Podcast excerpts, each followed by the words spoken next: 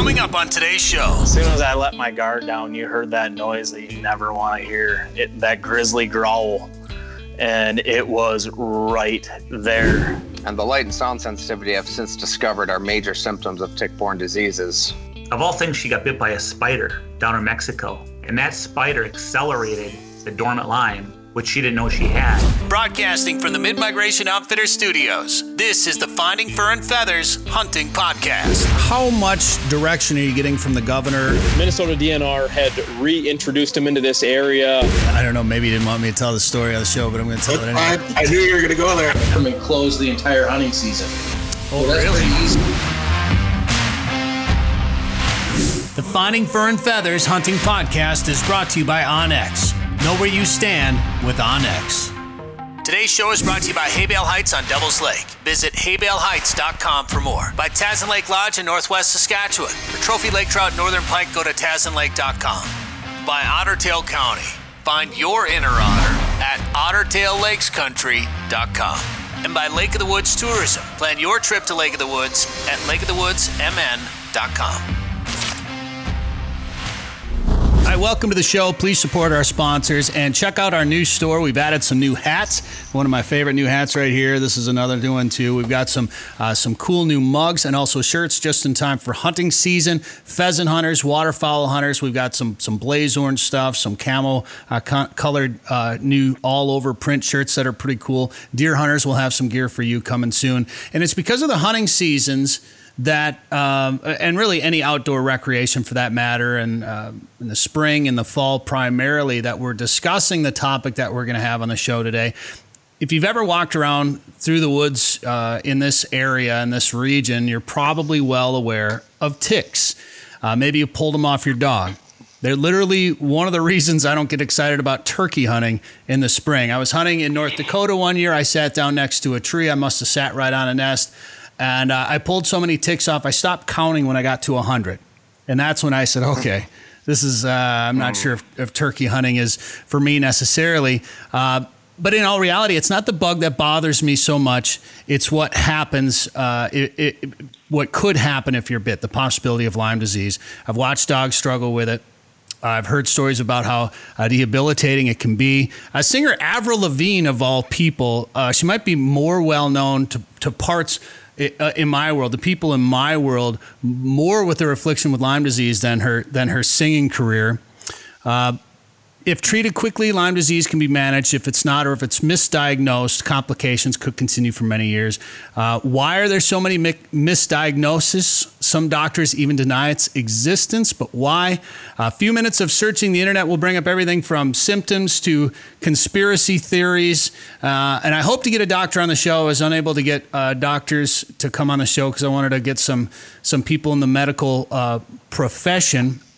What I do have, however, are a few people that I know that I know who will tell you that Lyme disease is very real. And we're going to find out how it's affecting them, how they're dealing with it, how their experiences with the medical community has gone, and now uh, how COVID may have made this whole situation worse. Uh, first off, we have a, a friend of mine who I've known for a long time. Uh, we played a lot of sports in high school together. We almost got a fight in what, sixth, sixth grade or fifth grade or something like that. I think sixth is right, yeah. A fight that I probably would have lost. And also share uh, a love of uh, of music and photography. It's Pete Nichols, uh, who's a P H D and a former philosophy uh, professor. Uh, Pete, thanks for being on the show. Thanks, Brett. We also have uh, Kelly Foss uh, with us today. Kelly has been dealing with uh, Lyme disease for a few few years now and told me that he was uh, really sick in twenty seventeen. Um, uh, Kelly, thanks for being on the show as well. Yep, thank you. And then, of course, Joe Henry from Lake of the Woods Tourism. Joe, it's going to be weird to have you on the show and not talk about walleyes. It's going to be hard. To, it's going to be hard, but I think I can resist for this topic. um, Joe, it's actually her wife that has Lyme disease. How is she doing? Yeah, uh, she's struggling, quite frankly. Yeah, she uh, she's had it for uh, quite quite a long time, and uh, r- really struggles with it. It's uh, quite debilitating. Well, I wanted I want to talk to you guys. Uh, I want to go to the beginning. I want to I want to talk about how you discovered, uh, you know, that you had Lyme disease. And Kelly, let, let's start with you.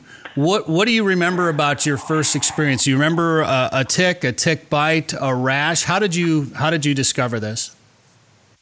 uh, it, it, it's a long and confusing story, but I'll give you the short. Um, basically, it started after an elk hunting trip out to Montana, um, grueling trip, and uh, ran into a couple grizzly bears, very, very, very close encounters. Um, never been that scared in my life.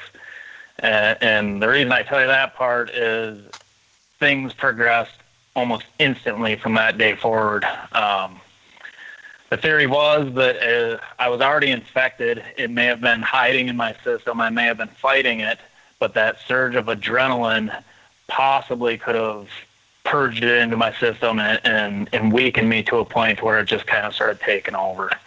Um, shortly in the weeks after, I started getting a debilitating headache. Um, I, I've heard of migraines, never really experienced them. I, I've talked to people with them, and this was much worse than anybody ever described. I, I physically couldn't move. Um, within a month or two, I was having uh, full-blown seizures, um, fatigue to where I, I couldn't even physically get out of bed or walk across the living room at points.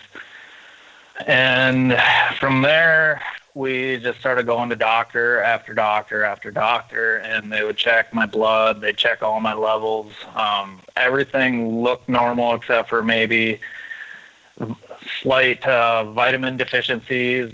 Um, vitamin D would drop off the charts. They couldn't figure out why that was happening.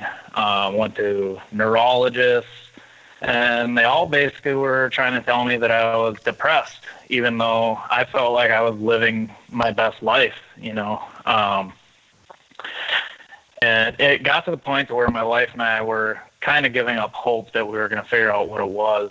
Um, the doctors just kept throwing medication after medication on me, a lot of it antidepressants, which made me feel worse, compounded all the, the, the uh, symptoms I was having. Um, And luckily, a friend on Facebook reached out, and uh, he says, you know, man, I, I have a sinking suspicion you have Lyme disease. He says, have you been tested for it? And I said, uh, three or four times I had Lyme disease tests before that, and they all came back negative or inconclusive. And he said, he explained to me that uh, that does not mean you don't have Lyme disease, even though the doctors were telling me that, that I absolutely didn't. Um With a little research, you'll find out that uh, the false negative rates on Lyme disease tests are very high, to the point where I don't know that I would even recommend taking them to a point, because, or or if you go and just, you have to know that uh, there is the possibility that it is a false negative, and you just can't give up on it. So through a process of elimination, we checked for all the major uh major ones that could cause some types of these symptoms and cross those all off the list. And um, that buddy that reached out to me, um, he sent me to a doctor, a Lyme literate doctor, actually the doctor that you were going to have on the show today. And uh, when we went to that first uh, meeting with her, my wife literally had to physically carry me into her office. I couldn't use my legs or arms anymore. And uh, at that point, they basically said, we're going to have to do a clinical diagnosis. She says, you've ruled out every other cause that these symptoms could be. And uh, she says, I am ninety-nine point nine percent sure that you have Lyme disease and co-infections. Um, went and got a second opinion uh, from two other doctors, um, Lyme literate doctors, and they all agreed that uh, I was dealing with Lyme disease, Bartonella, Babesia, and uh, later after I started treatment, I developed a candida overgrowth from uh, all the antibiotics I were, was on, which is a whole nother ballgame of trying to fight that as well. Um, that's kind of short version. There, there's a lot of other little things in there. But uh, that's how it started. It started with just your regular old headache that got really, really, really bad. Pete, do you remember, uh, is that how it kind of went for you too? You had symptoms and they, they kind of re- went backwards, or do you remember getting bit by a tick or anything like that? Uh, excuse me, a lot of similarities with Kelly's story. So um, I had kind of a history of of tick bites. First of all, I grew up in the woods, and I was playing out in the woods as a kid. Um, and then um, two thousand nine, I had a, a deer tick. Uh, I found a deer tick that was embedded in in me, and um, I didn't develop a rash or anything. And uh, we're going to find out that doesn't mean and that doesn't mean much. Um, no acute symptoms at that time. twenty fifteen, I um, I did find a, a, a deer tick, and I did develop a rash. I got on antibiotics right away, and uh, this was just a two-week course, which is pretty common. That uh, the, um, you go on uh, you, uh, back up a little bit. If you if you develop a rash, uh, Western medicine they they that's um, no test is needed. They consider that. It's actually much more reliable than a than a test. Um, mm-hmm. the, the the test that they use to diagnose Lyme.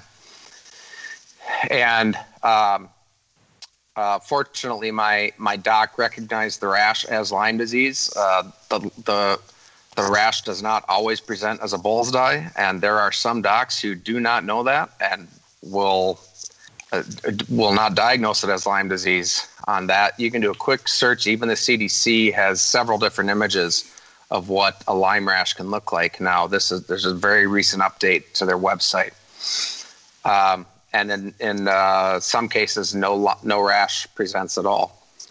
Anyway, excuse me. Early June twenty fifteen, I had the rash. I got two weeks of antibiotics. Three to four is better, but I had had uh, I think I had three weeks actually. That cleared up the acute symptoms at the time, which were uh, fever and headaches, um, and, and malaise. I have a history of, uh, chronic fatigue and some other, uh, some other symptoms all kind of associated with the endocrine system going back to two thousand one. That's kind of its own mystery. I don't know if any of that is tick related, but in twenty fifteen, um, the, the, The acute symptoms resolved completely within about a month to two months. And then um, I was in better shape for, or I was in decent shape for roughly a year. And it was about August of twenty sixteen, I just sort of fell off a cliff out of nowhere. And this was the only sense I've been able to make of this was exactly what Kelly was talking about, where I suspect I had some kind, one of two things. Either I had a, a reactivation, they call it a, a reactivation because the the the Lyme pathogen, Borrelia, it's a it's a spirochete, uh, Borrelia burgdorferi. That's the, the name of the main one, the main strain. Uh, if you never really kill it off, even if you get it earlier than antibiotics, you put it in a dormancy. It can go into a cyst form, and it can lay dormant perhaps the rest of your life if you're lucky, or mm-hmm. It can lay dormant for a while and it can reactivate under a period of high stress. So I suspect I either, I either had a reactivation or else I got a different, it's possible that I got another bite, possibly from a nymph that didn't leave a rash uh, that I never detected at the time. But since twenty sixteen, I've been in decline um, and Um, the the new symptoms, I had I was already dealing with some health problems prior to that. As I mentioned, I was already having, I already dealt with uh, chronic fatigue. I had had a, a head injury that never healed, um, and so I had had some I'd had some mild headaches, light and sound sensitivity, um, and the light and sound sensitivity I've since discovered are major symptoms of tick-borne diseases. And that gives me suspicion that I may have had something going on prior even to twenty fifteen. But after twenty fifteen, um, I developed, I started developing muscle weakness. I started having trouble walking, and this is without any muscle atrophy.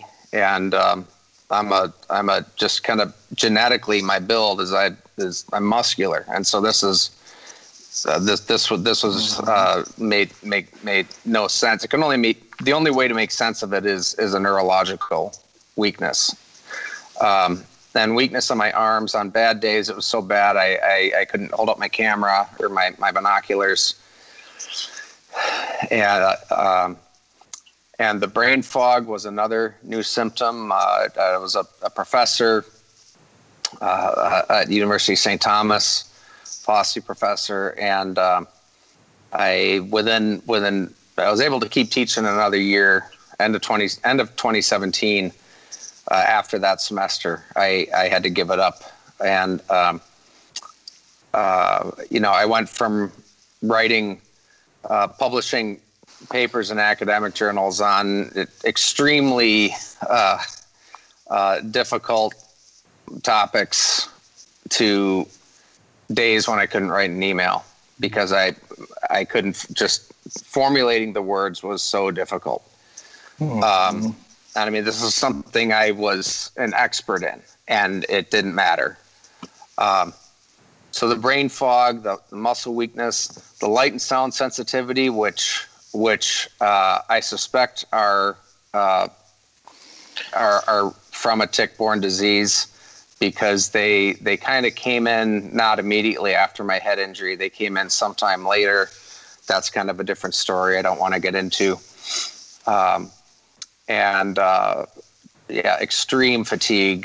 Um, to as Kelly was saying, to the point that on some days I, I can't get out of bed, uh, or I can't get out of bed until halfway through the afternoon. Uh, it, it's it's a long list, and other um, less you know, occasional minor symptoms. But uh, yeah, I was going to write a list before this of all my symptoms, and I, I ended up kind of having a rough day yesterday. I didn't get it done, but because it's I can't even remember them all. There's so many. Yep. Joe, let's talk about your situation and and your wife. Um, do, you re, do you remember a tick bite in her situation? Yeah. So you know, my uh, my wife Leah uh, grew up up in Pequot Lakes, and uh, growing up as a kid, her job, one of her jobs, was to take the ticks off the dogs. And, you know, um, never never thought anything of it. You know, ticks were just part of life up there. And, uh, you know, she uh, she was diagnosed with fibromyalgia, you know, which is kind of a catch-all. Mm-hmm. You know, if you can't figure out what's going on, it's fibromyalgia, right? So um, to make a long story short, we've been, uh, you know, we've been married uh, um, about eleven years. And um, about a year and a half after we were married, we went to Mexico. And um, Leah was in good health. I mean, she was working out, and, and she had fibromyalgia and some other ailments, but she was, you know, functioning very well. And uh, of all things, she got bit by a spider down in Mexico. And what we think happened is that's, again, she had Lyme in her system. And that spider accelerated the dormant Lyme, which she didn't know she had. And her, you know, she fell off a cliff. I think, Pete, is kind of what you said. But, you know, uh, same thing happened. So When when she started getting these crazy symptoms, a lot of pain, um, headaches, you know, just uh, a little bit of brain fog. We didn't know what, what they were from. We uh, we went to numerous specialists. We went to neuro, uh, neurologists and back specialists for the pain, and we went all, uh, M R Is and C T scans and the University of Minnesota. We went all over the place. Finally, we went to a homeopathic. And, and I was a little bit leery because I wasn't really familiar with homeopathic, you know, and of course none of that's covered by insurance. It's all out of pocket. And so they did a, a test on her where they put a, a small current through your body.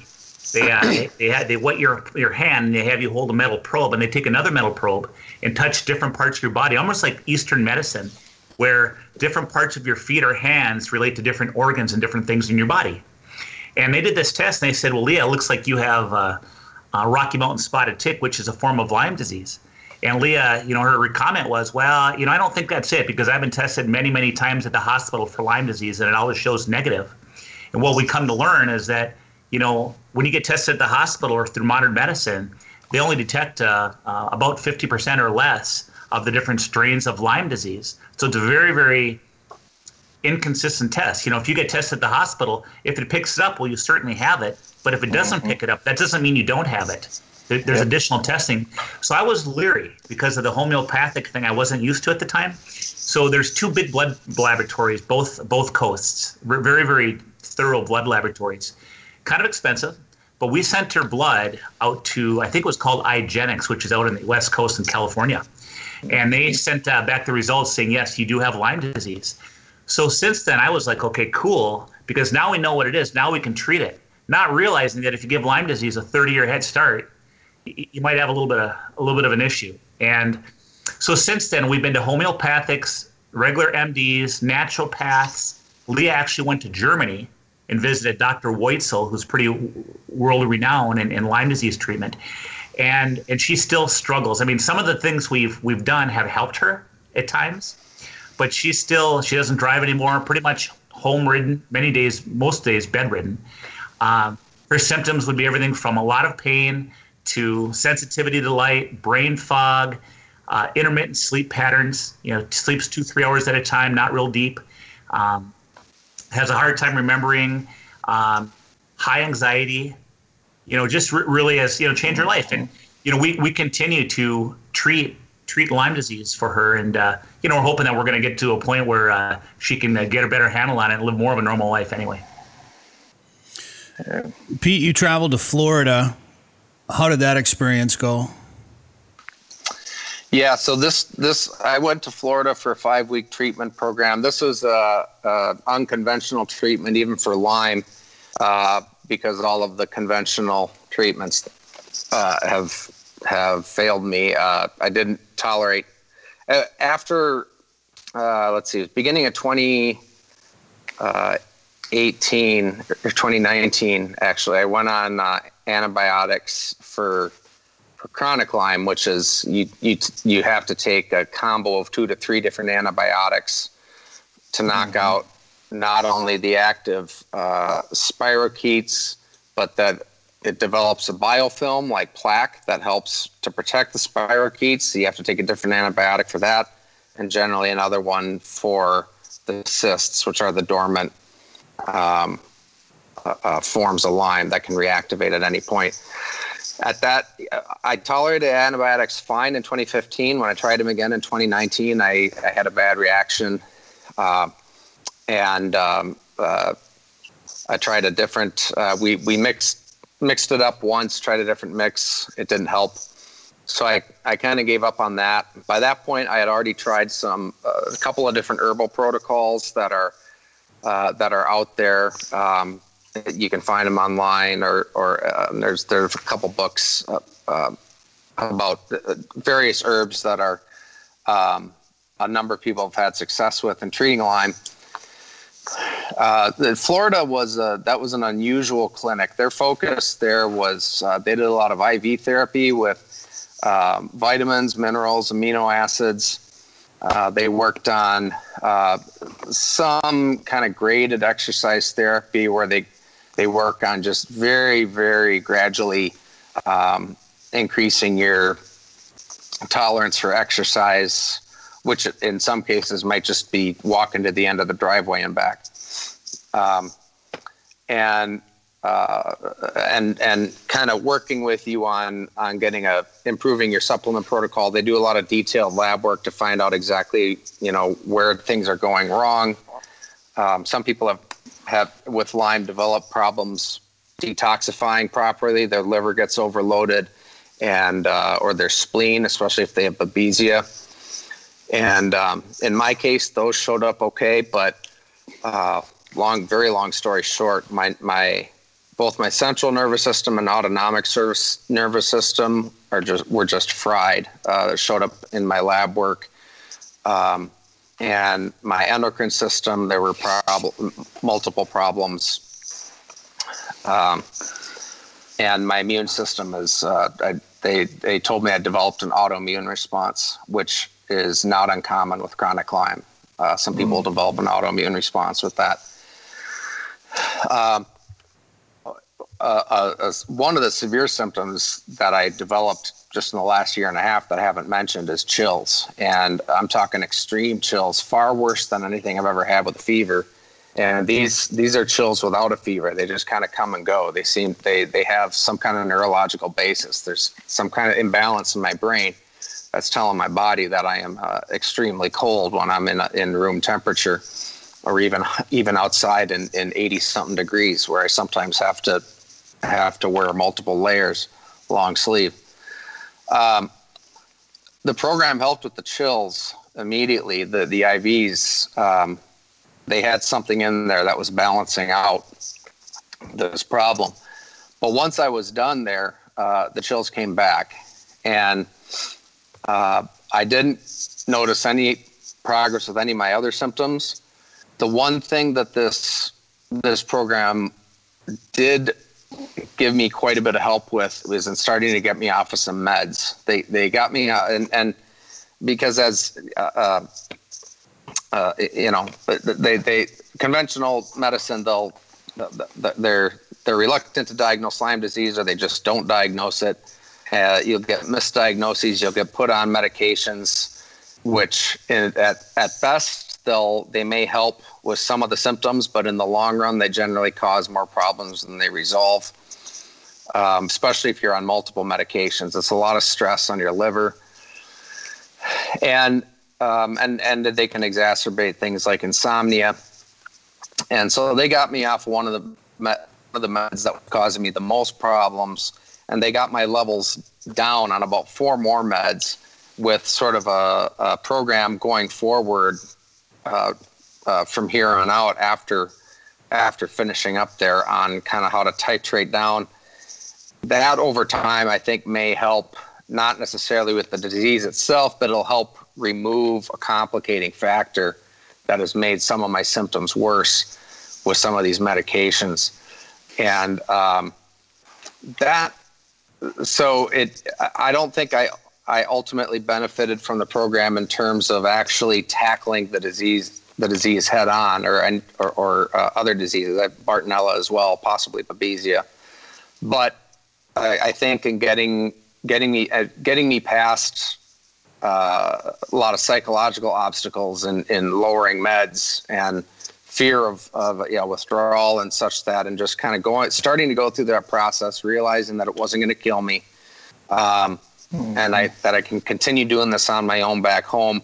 I think down the road, at least a few months down the road, that will start to pay off to some extent, just, just being off, just reducing my medication load. Yes. Um, can help with some of the symptoms. I'm I'm hopeful for that anyway. Kelly, you were misdiagnosed. Uh, you said a number of times. What were they telling you? Uh, just about every time it came down to depression. That's all they they could say, is because it was a mental illness.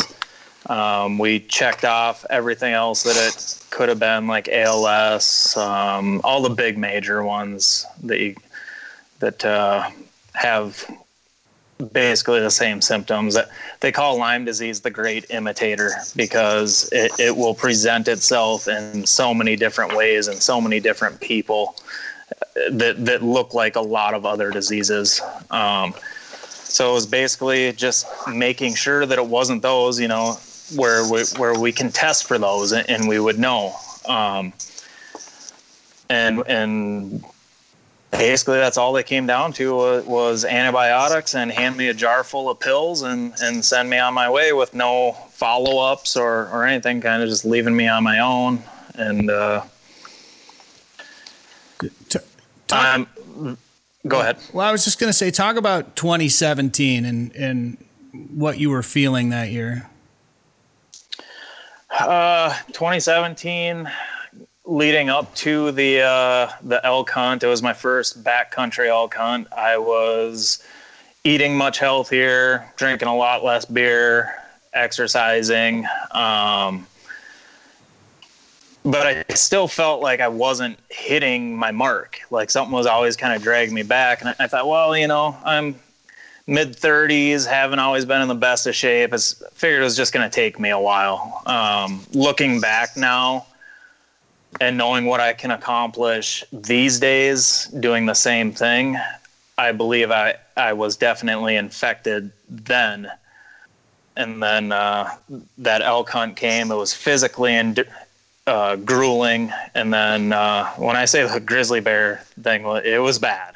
Um, it, it's as close as you can get without getting scratched. Yeah, what happened? And, uh, tell us the grizzly bear story. Uh, we got there day one, um, hiked in eight or nine miles, set up our little uh, two-man tent, and went out glassing. On our way back to the tent at uh, at dusk where, you, you know, you, you don't need a headlamp, but you can barely see. And I see this dark figure cross about fifty yards in front of us. And I look over to my partner and said, "Hey, I think that's a grizzly bear." And he goes, "What?" And uh, I, I giant mammoth of a shadow. And I said, that that's definitely a grizzly bear. And uh, so I, I pulled out my sidearm. He got out his bear spray. And I figured I'm just going to let this bear know that we're in the area. And I said, "Hey, bear. Hey, bear." And on that second "hey, bear," its ears perked up, it looked straight at us, and took off on a dead charge right for us. Um, at about fifteen yards, I was squeezing that trigger, but never, never fired. The bear put on the brakes and jumped into a pile of brush and just sat there and, and huffed at us. That was scary. Not the end of the world. Um, except our tent was four hundred yards away, and we, we had to spend the night knowing there was a grizzly right in the area. Mm-hmm. Um, long story short, we got up the next day, said, you know, it was a fluke deal. We ran into the bear. The bear ran into us. Um, we weren't going to give up on day one. We headed out and hiked, I think, fifteen miles heading back to the uh, tent. And we were walking into a, like a avalanche chute uh, meadow clearing. And when you get into these open areas, you uh, you kind of let your guard down for a second. You you just feel a little safer. Um, as soon as I let my guard down, you heard that noise that you never want to hear, it, that grizzly growl. And it was right there. I spun around, and about twenty yards, this bear is coming full speed. I had no time to get my firearm out. And me and my partner, we kind of split and separated. And I think that's when the bear realized there was two of us, and it ran within spitting distance and changed course slightly and ran right past me. At that moment, I thought we were dead. You know, there was nothing we could have done. This nine hundred pound animal coming screaming out of the brush out of nowhere. Uh, I've never felt adrenaline like that in my life. I, um, I I didn't know whether to cry, scream, fall over, or what. Um, but it was only day two, and we're on a ten-day trip. And uh, the realization of this is this is a little hairier than than we expected um, set in, and uh, I, that's when the problems started. Um, I didn't notice it right then, but I was two days later was when the headaches started coming in, and we thought maybe it was altitude sickness. Um, nobody else was getting sick, but you know, that altitude can affect everyone a little differently. Um, but when I got back home, the, it never went away, and it just kept getting worse and worse. And, uh, how long I, I had it before then, I don't know. You know, I'm, I'm your average Midwest country boy. I grew up in the woods, pulling thousands of ticks off me over the years. Never once thought about uh, Lyme disease the entire time. You heard of it, but you never really gave it two two thoughts unless you know someone that has it. Um, so, so you think that encounter with a grizzly bear is stressed stressed your body and activated Lyme disease within your body? Uh, I've had three Lyme doctors tell me that that is a very good indicator of what happened. Man, so um, so looking back now, are, are you? It's kind of a weird question, but are you more fearful fearful of Lyme disease or that grizzly bear? Lyme disease, one hundred percent. Yeah. Um, what I know now, had I known years prior, this is not something anybody wants to deal with. Um, if you don't have the support around you, I don't know how somebody would even survive this. Um, well, Lyme you, disease. You told me that, that you weren't yeah, sure that you were going to survive in twenty seventeen. Uh, yeah, there were months I laid on the couch or in bed feeling like I was fighting for my life every second of the day. It was relentless. Um, I was having like electrical shocks running through my arms and my fingers and my brain um, that would send me into a seizure-like episode. Um, they weren't what you would call a seizure because I was awake and coherent the whole time, but I couldn't control my body. my hands and arms would atrophy to where they were stuck like this all the time. Um, if it wasn't for my wife, I know for a fact I wouldn't be here, whether it was by my own doing or the disease finally just... The disease itself usually doesn't kill you. It will cause something else to fail, your heart, or I've heard of guys developing cancer out of nowhere because your immune system is is fighting nonstop, that it allows other things to come in and, and just take hold. Um, without my wife by there by my side, there's not a chance I would have made it through it. She she didn't give up, and she wouldn't let me give up. Joe, that's uh, something that you can probably relate to, uh, being there for your wife as she's gone through this. Are some of these symptoms, does that sound uh, similar to what your wife has told you? Yeah. Yeah. In fact, uh, Kelly, what you just said, you know, my wife woke up one night uh, when we didn't know what it, that it was Lyme disease, but she had the symptoms. And while we're going through the process of trying to figure out what's going on, you know, uh, she woke me up and her, her arms were curled in almost like M S. Mm-hmm. And uh, you want to talk about scary, you know, but uh, and I think the other thing, too, is, you know, my, my heart goes out to you guys because I know what you're dealing with because I, I live with it every day with my wife, although I don't have to walk to it. And, you know, I think the other thing is, you know, there there's a, a term in the Lyme world called Lyme loonies. Mm-hmm. And where Lyme loonies comes from is there was uh, somebody at a, you know, I think a medical facility or a hospital, per, pretty well-known one, that in a behind-the-scenes email, he says, well, if I just wouldn't have to deal with all these Lyme loonies anymore, you know, life would be a lot easier. Well, that, that so it kind of became a, a tagline for people that have Lyme disease, that all just all, all of us Lyme loonies.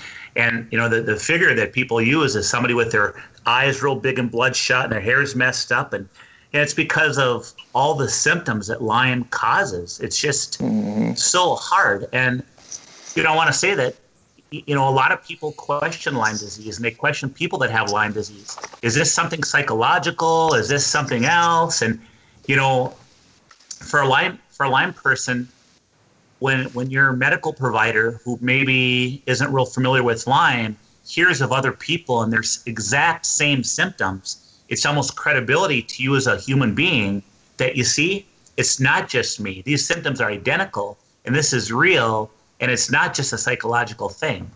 Uh, I don't know if you guys have experienced that or not.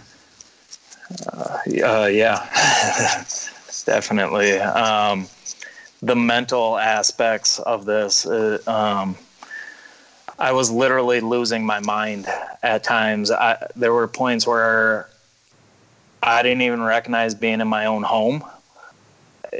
I don't know how to explain that to anyone. Um, I didn't recognize my wife or kids. Things, people were talking to me that just, the words didn't make sense, like they were speaking a foreign language. And then you go into a doctor and trying to explain it to them when you don't have the words yourself. Um, even speaking for a long time, even today, it takes a significant amount of effort to form the words before they actually come out of my mouth. Um, My wife can tell when it's getting bad because I'll start mumbling and and, and I don't even notice it. Like it, it, it's so sneaky and slides in so so secretly that it twists your brain to where you're not even thinking straight at all anymore. Um, and and then you add in the memory issues on top of all that. It's such a complex web to even form words to describe what's happening to yourself. And fo- following up on that, um, uh, whether it's doctors, whether it's the general public, uh, you know, th- there's a, there's a term out there called invisible disabilities, and and Lyme, for the most part, tends to fall under that because while the things that Kelly and Joe are talking about are very visible, quite visible to somebody who's living with you, they're not visible to somebody who isn't living with you. So, uh, if I'm if I don't if I'm not out, um, uh, with say say with friends for a few months, um, they might notice that I haven't showed up, but what pe- people don't people don't notice. We don't notice absences nearly as easy as what's right in front of our eyes.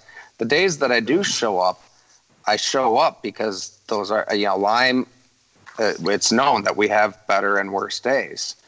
Um, my good days have gotten less, or so-called good days have gotten less and less frequent. But occasionally I'll show up, um, well, not, not as much now with COVID, of course, but kind of talking before that, I'd show up to hang out with friends or to, to go uh, birding. I'm I'm a I'm a birder. That's my main outdoor activity, with friends, and and uh, I'd be talking okay. And what they don't see is, uh, I mean, they, they get a two to three hour snapshot of me when I'm at my best. Mm-hmm. They don't see what that takes out of me. They don't see how much rest and prep I have to do beforehand to be able to do that. They don't see the struggle. Even now, nobody can see the struggle in my head, trying to keep myself alert, formulating sentences like Kelly was saying. And a doctor certainly isn't going to see that in a fifteen minute visit. And if they see you, uh, there's a kind of a paradox. It's like if you're lucid and articulate enough to really explain to the doctor, to do a good a job explaining what's going on, it's going to seem less like you're sick. You're going to appear more healthy. Whereas mm-hmm. if you can't, then the doctor is less likely to understand what's going on or to try to understand what's going on with you. They're mm-hmm. going to be much more likely to chalk it up to, as Kelly said, depression, anxiety, things like that. Personally, I've had uh, a couple of really good doctors here in the Twin Cities that I was already established with. And I would, you know, I was already seeing them about, uh, you know, other issues like my, my head injury and other health problems. And they, I had developed a, a good enough rapport with them that they really took me seriously. And when it came, came to the Lyme disease, uh, they didn't brush it off. They didn't, they didn't go along with it. Either, they didn't just completely go along with it and either, uh, but they didn't brush it off, and they didn't pretend to have some other explanation of what was going on. Um, they knew that I do my research and that I, I know how to research. Um, they knew that I don't come in and fake stuff. You know, the, these doctors knew that. So um, I, I at least have had that, um, but I had to do all detective work, all the detective work on my own. As far as, uh, as Kelly said, my diagnosis uh, was also was also clinical, based on based on symptoms, based on ruling out other conditions, based on past exposure to ticks, and in many cases, that's the only kind of diagnosis you can get. Um, yep. uh, the there there was a study. excuse me, of, it was a meta study, which is a study of other studies. It was, so it was a kind of a review of six different studies on the standard Lyme test. It's the only test insurance companies will pay for.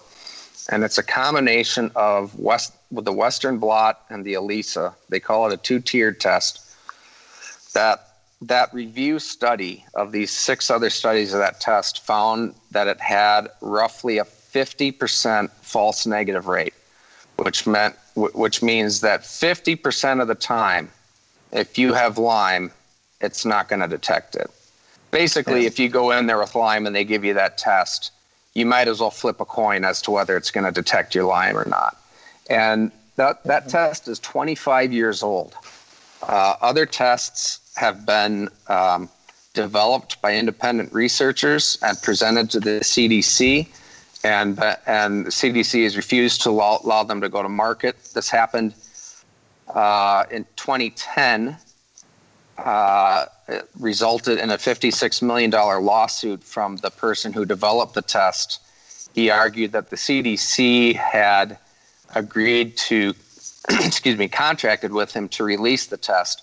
They later reneged on that contract. The lawsuit ultimately failed because they said the independent doctor wasn't able to sufficiently prove that the C D C had fully committed. These are my words. I'm not sure I'm getting this correct, but the, the, the C D C had fully committed to releasing the test.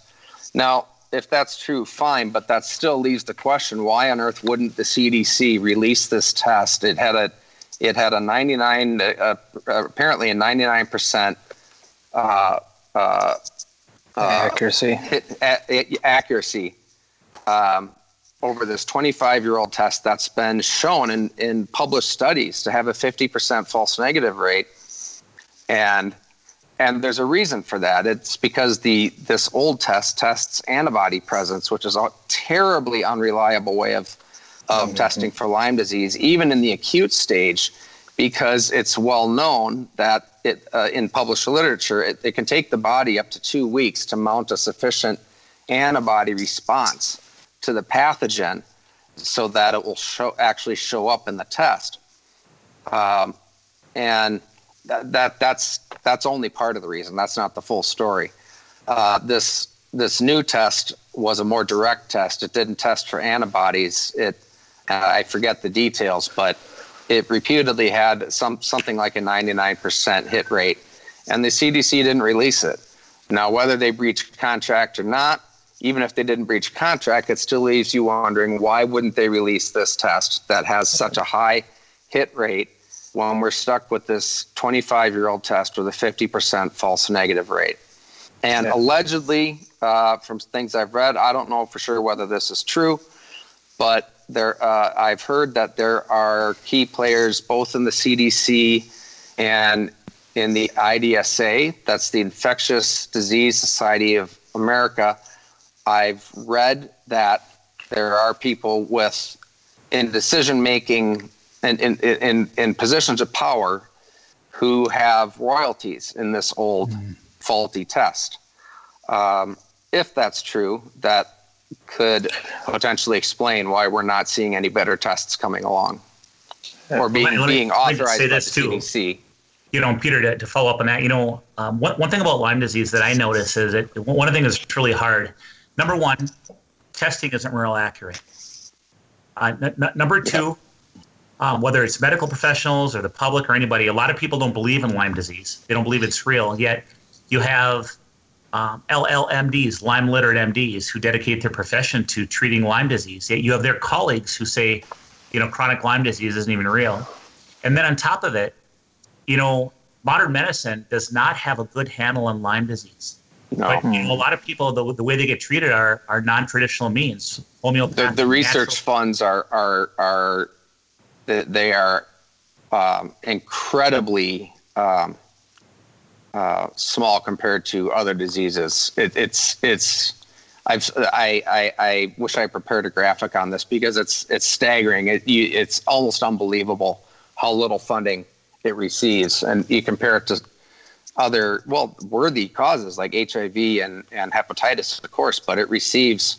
Per person, it's it's might be it, it's in the single digits uh, as far as percent, probably a fraction of one percent, the so, amount of funding that some of these others receive.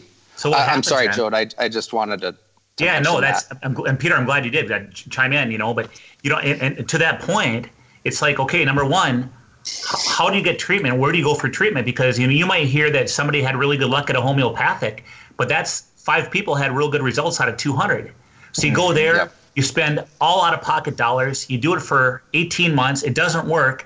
And then you got to go somewhere else. And over time, it's hard because you lose faith. Uh, it seems like almost all the treatments for Lyme disease are out-of-pocket expense. And who mm-hmm. can afford that? And it's out-of-pocket expense. Plus, the person that has Lyme disease oftentimes is out of work or can't work to capacity they used to work at. Um, mm-hmm. So just there's just a lot of uh, a lot of real challenges to it, yet it's very, very real. And you know, there, there's a very high, guys, I think you can probably attest to this, B- because of Lyme disease and what it does to you neurologically, because of the lifestyle you have to live and, and all the ailments, there's a very high suicide rate amongst Lyme disease patients. I've, I've read that it's the, the number one leading cause of death among people yes. with Lyme disease. Yes. Um, and, and, and, and, and one other thing, um, just, just to follow up on that, uh, is that, you know, you had mentioned that you know, I, Igenix as uh, one of the West, you know, kind of the the, the best West Coast uh, testing company.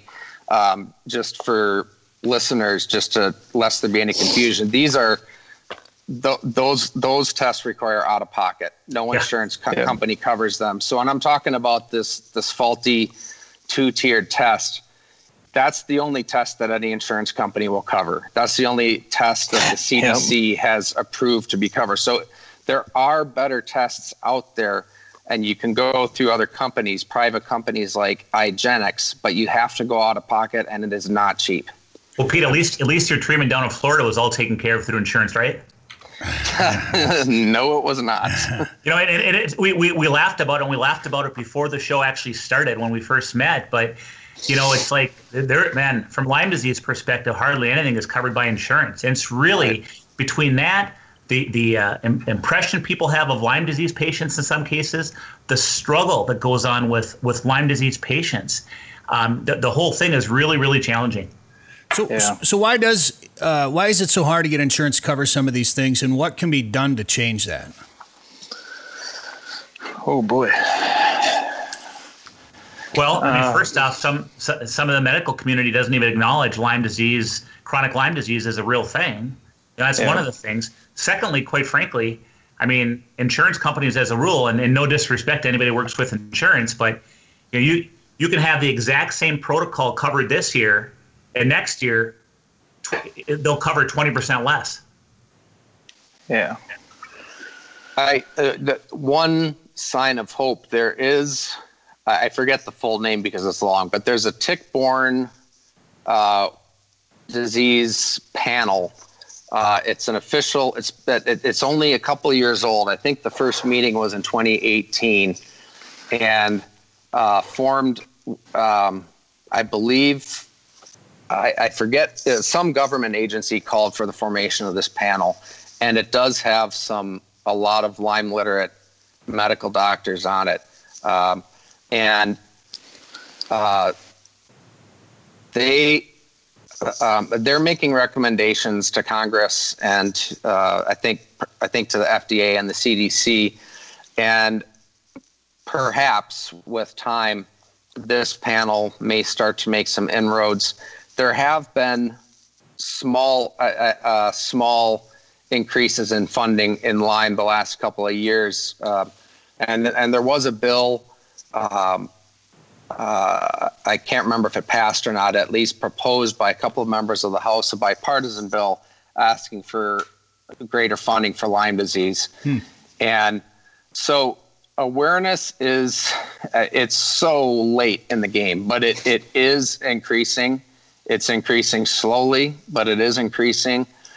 Um, that gives me some hope that in the coming years, research money might Uh, research dollars towards Lyme might go up, and there may be increasing acceptance in the medical community. I think it probably will be slow, but I think we might already be starting to go in that direction. You know, when you when you get a when you get a a, a more well-known disease or ailment, and let's just use a terrible one, cancer. But normally, when you get cancer, you know they, they really have a fairly um, defined protocol that you follow for the treatment of whatever that kind of cancer is. When you get Lyme disease, it literally is all over the board. You get opinions, and you get really well-meaning people, you, you know, coming up with, with this homeopathic or that naturopath or this physician, or, I mean, it's all literally all over the place. And it, it there there is no, no protocol. It's literally overwhelming, the number of treatments and the expense of those treatments. And, and then, you know, uh, To, to, go, to go to other states where, let's say other than Minnesota, where there are different kind of treatments that are more readily accepted that are non-traditional. So if you go to an Arizona or a Florida or a California, let's say, boy, I tell you, you know, you're, you're talking about tens of thousands, if not hundreds of thousands of dollars for some of these treatments. It's yeah. it's like rolling the dice. And then, you know, what makes me nervous is, you know, I certainly would give everything I could for, for Leah's health. But when you see these companies marketing where they're retargeting you and you're getting all these ad pitches and stuff, it almost makes you alert. What, what do you believe? Because we've tried many things that we thought would perhaps work, and we're optimistic, and they haven't. Mm-hmm. Let's let's shift gears just slightly and talk about what we're dealing with in addition to everything else, and that's COVID right now. w- how has the COVID situation affected uh, each of you with your your current um, health issues?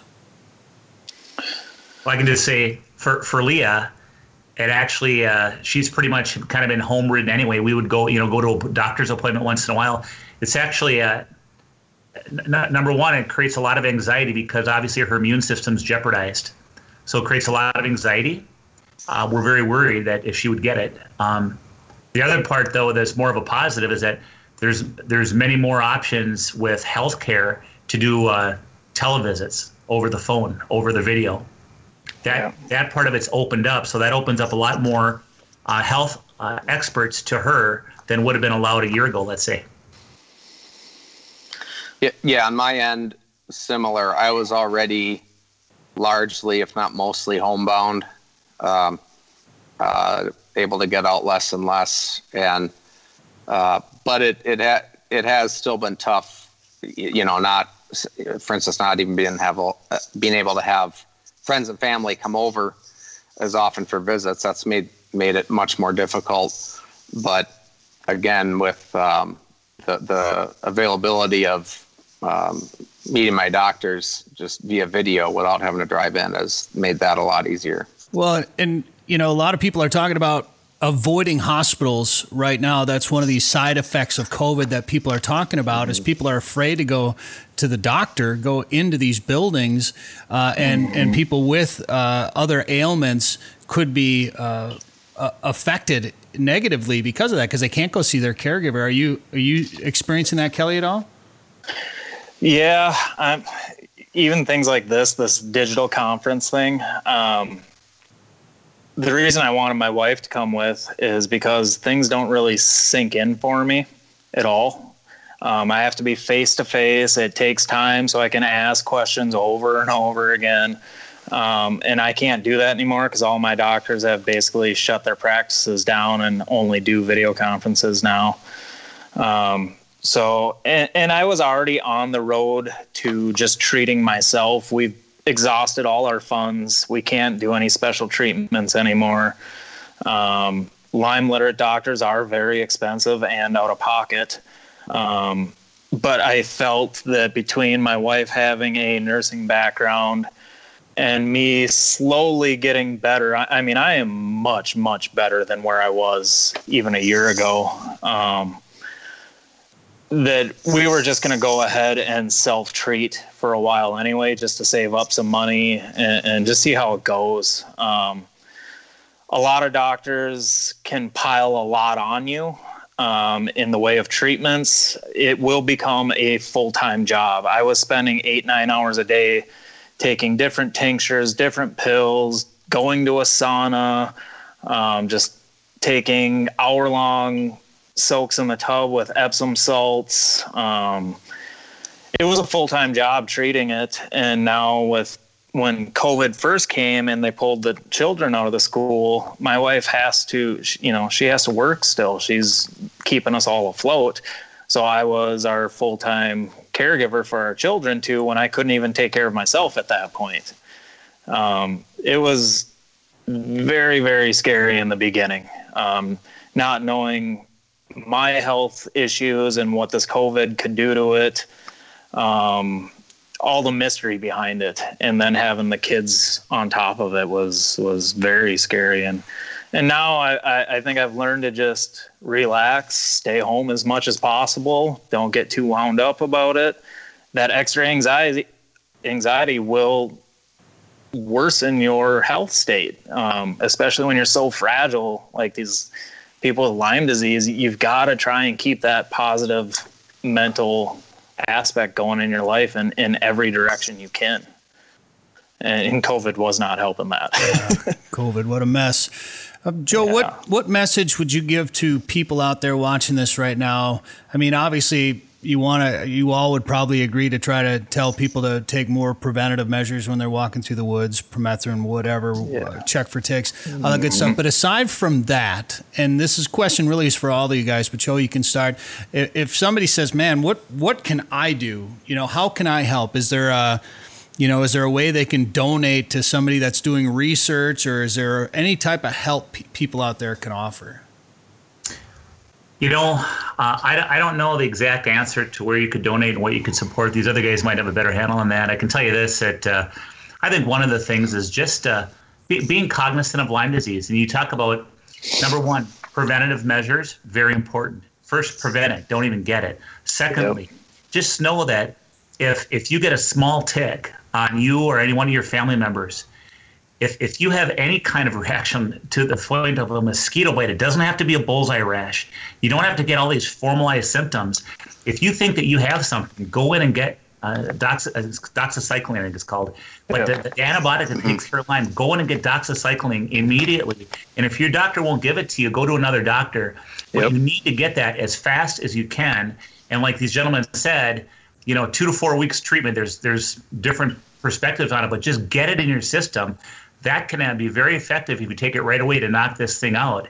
But it doesn't have to be a bullseye. It can just be a little bit of a, almost like a little mosquito bite even. Um, just yeah. get it in your system. And then I think the other thing is, and know, know the hospital tests, like we said over and over, the hospital tests are very unreliable. So there are lots of other more uh, uh, better tests that take that, that really determine if you do have Lyme disease in your system, and other co-infections which can be which can be just as bad. And then, you know, on top of that, I think just um, having an understanding that Lyme disease is real, and giving empathy and encouragement to people that have Lyme disease and families that have Lyme disease. It's a real thing. We deal with it. You're going to hear, as time goes on, mark my words, you're going to hear that people with different types of ailments, more and more is going to come out how they really had Lyme disease all along. Yep.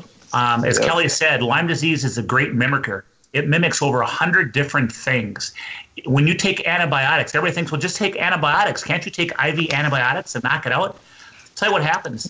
You can take a- I V antibiotics, and you can get extremely sick from that because it wears down okay. your system. On top of that, your uh, Lyme disease has the ability to morph in your system. So it can morph and hide so that when antibiotics are all gone, it can come back even stronger when it comes back to life. Yeah. So it's it's not it's not easy to treat. So just, just be cognizant that there there are a lot of uh, I guess misnomers out there when it comes to the actual disease. Well, there I know yeah. you brought up A L S at one point there, Kelly. Hasn't there been some links maybe to A L S and Lyme disease? Uh, they very well could be the same thing. Um, I try not to get too deep into the weeds on, on all that. My ability to retain information is pretty poor, but uh, I've heard it enough to to know that there is a link there, um, or a possible link. Um, I, I read M- the same. Yeah. M S. Sorry, Kelly, go ahead. I just, just, yeah. just, just echoing that. Yeah. Um, uh, one other thing I wanted to just mention before I forget about it is, if you get bit, save that tick. It doesn't matter if it's a regular wood tick or a deer tick or any type of tick. Save that tick, because you can test those ticks with ninety-nine percent accuracy for not just Lyme disease, but the co-infections. If you can figure out what exactly you are dealing with before you have to start dealing with it, you are light years ahead of the game.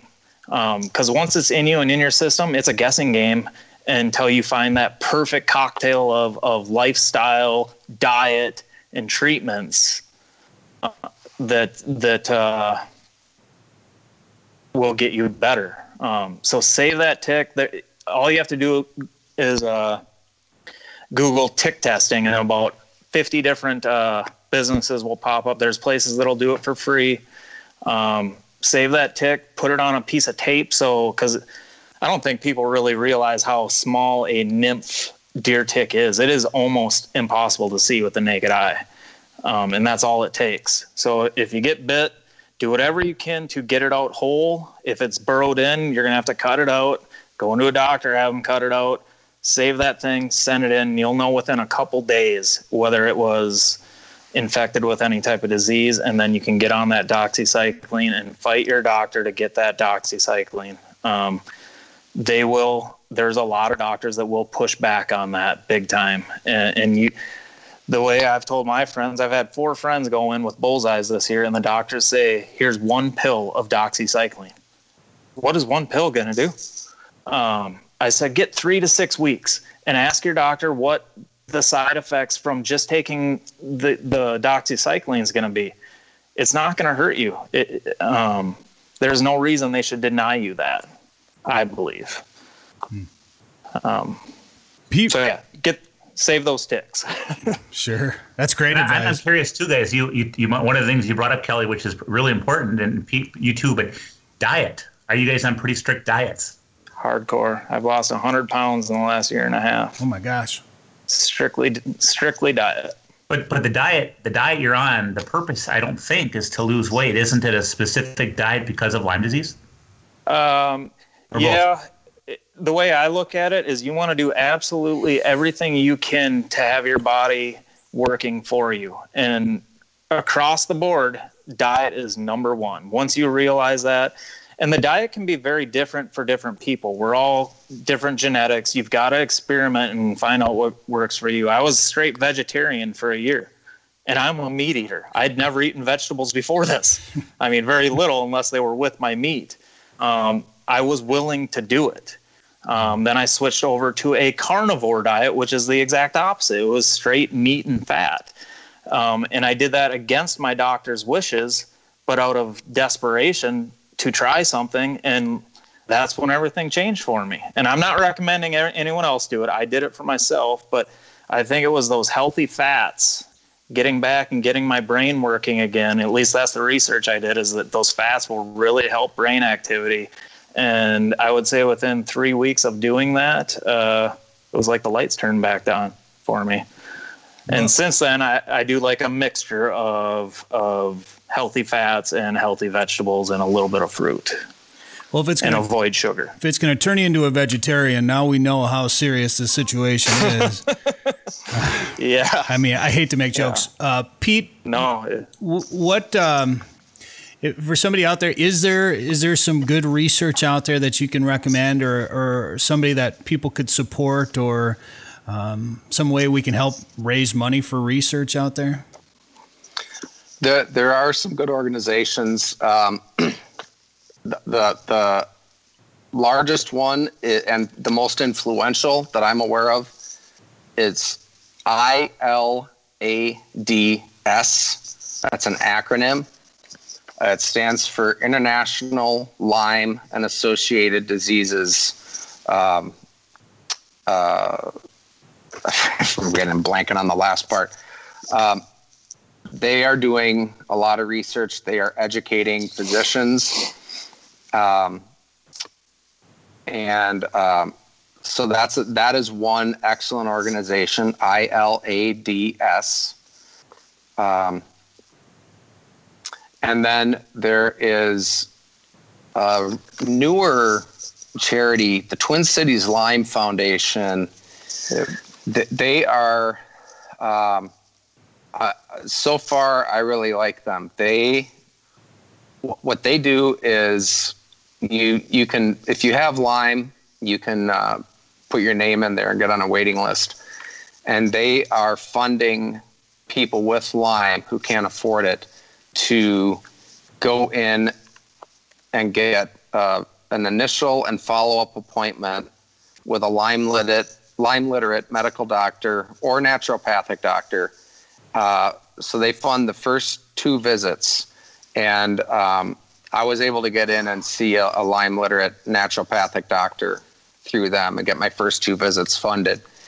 Um, and that that's a that's a big deal. But I mean, that's because awesome. We're talking about all these out-of-pocket expenses, and uh, Lyme doesn't Lyme doesn't only affect people who have a little bit extra money laying around. It affect it can affect anybody, and there are a lot of people out there with Lyme disease who, from the get-go, do not have the ex, uh, uh, enough extra money to do any kind of out-of-pocket treatment. So, uh, Twin Cities Lyme Foundation—that's another one that I a local one that I think is very good.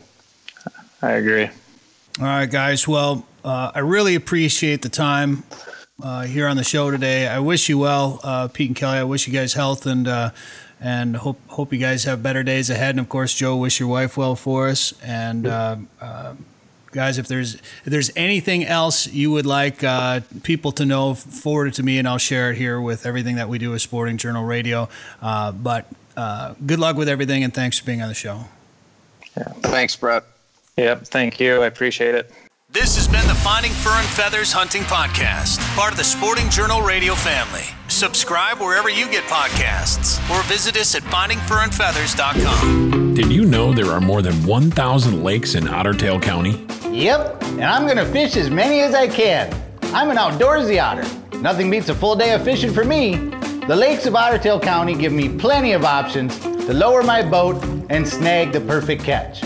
Not an outdoorsy otter? No problem. Otter Tail County has something for everyone. You just need to find your inner otter. Go to this site right here.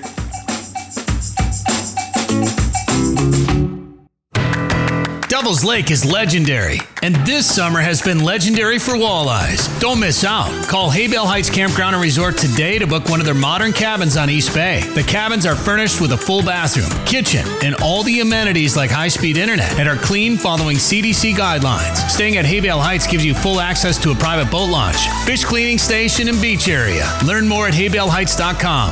That's hay bale heights dot com. Plan your trip to legendary Devil's Lake today. As we all navigate through the tough times of twenty twenty, finding new ways to enjoy summer has become a way of life. If you're searching for the perfect getaway this summer, look no further than the walleye capital of the world, Lake of the Woods. Fish the Rainy River, Big Traverse Bay, and don't forget you can still experience the uniqueness of the Northwest Angle. For your best chance to catch big fish, go where the big fish are. Lake of the Woods. Plan your trip at lake of the woods m n dot com. If trophy lake trout and monster northern pike are on your list this summer, book a trip to Tazin Lake Lodge in northwestern Saskatchewan. Everything from numbers to big fish. See pictures, videos, and more at tazin lake dot com. This is quite the fishery. Our five-star chef will feed you well after a day of chasing giants on Tazin Lake. Dream come true. Get rates, dates, and more of what you can expect. It could be the best fishing you've ever had in your life. At tazin lake dot com. That's tazin lake dot com. Tazin Lake Lodge is a proud partner of Tourism Saskatchewan.